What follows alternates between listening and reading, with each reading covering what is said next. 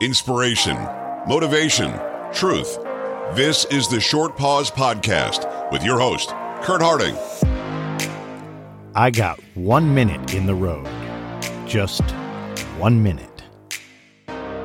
Hey, it's Kurt. Welcome back to the Short Pause. For Father's Day, let's go back to my high school graduation party. It's June 16th, 1984, and I'm a 17 year old dude with a cap and gown. Tables, decorated in Eisenhower High School green and white, are set up in the garage, spilling out into the driveway.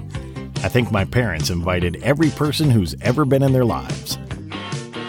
It's a pretty good turnout, and I'm busy clowning around, serving drinks behind the bar, trying to live up to my newly minted title as class clown. The party was well underway when someone told me there was an old man in a car outside asking about me.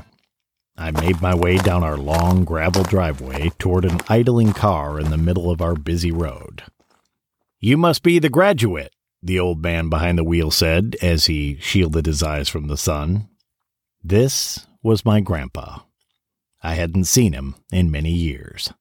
Big day, he said as he handed me an envelope with some money peeking out of it.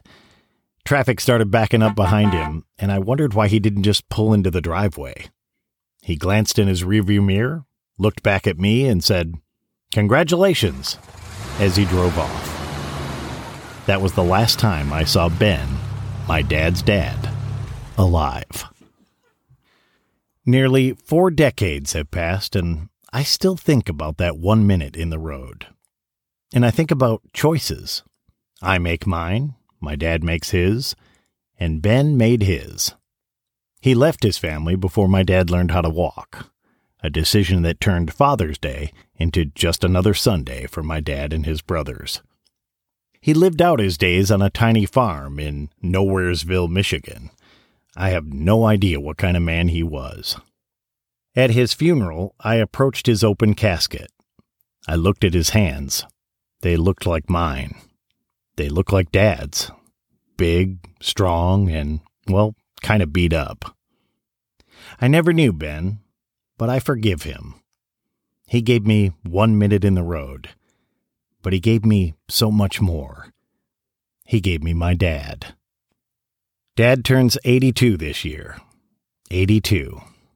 He's given me a lot of minutes and a lot of memories. Making popcorn on Saturday nights, taking the whole family to Detroit to watch Tiger baseball every summer. The time he waved to a grizzly bear at the zoo, and the bear waved back to him. Trips to Mooney's for ice cream, and A&W for a frosty mug of root beer. Falling asleep at my hospital bedside when I was there for more than 30 days. And stupid things like how he used to tear up the junk mail and he'd say, Bills. For years I thought, wow, you don't have to pay those? Dad jokes are nothing new. Was he a perfect father? No. They tell me there's only one of those. But he's my dad, who never had a dad.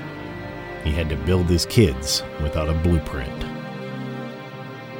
Happy Father's Day to all the dads out there giving their minutes. Because minutes are all that matter.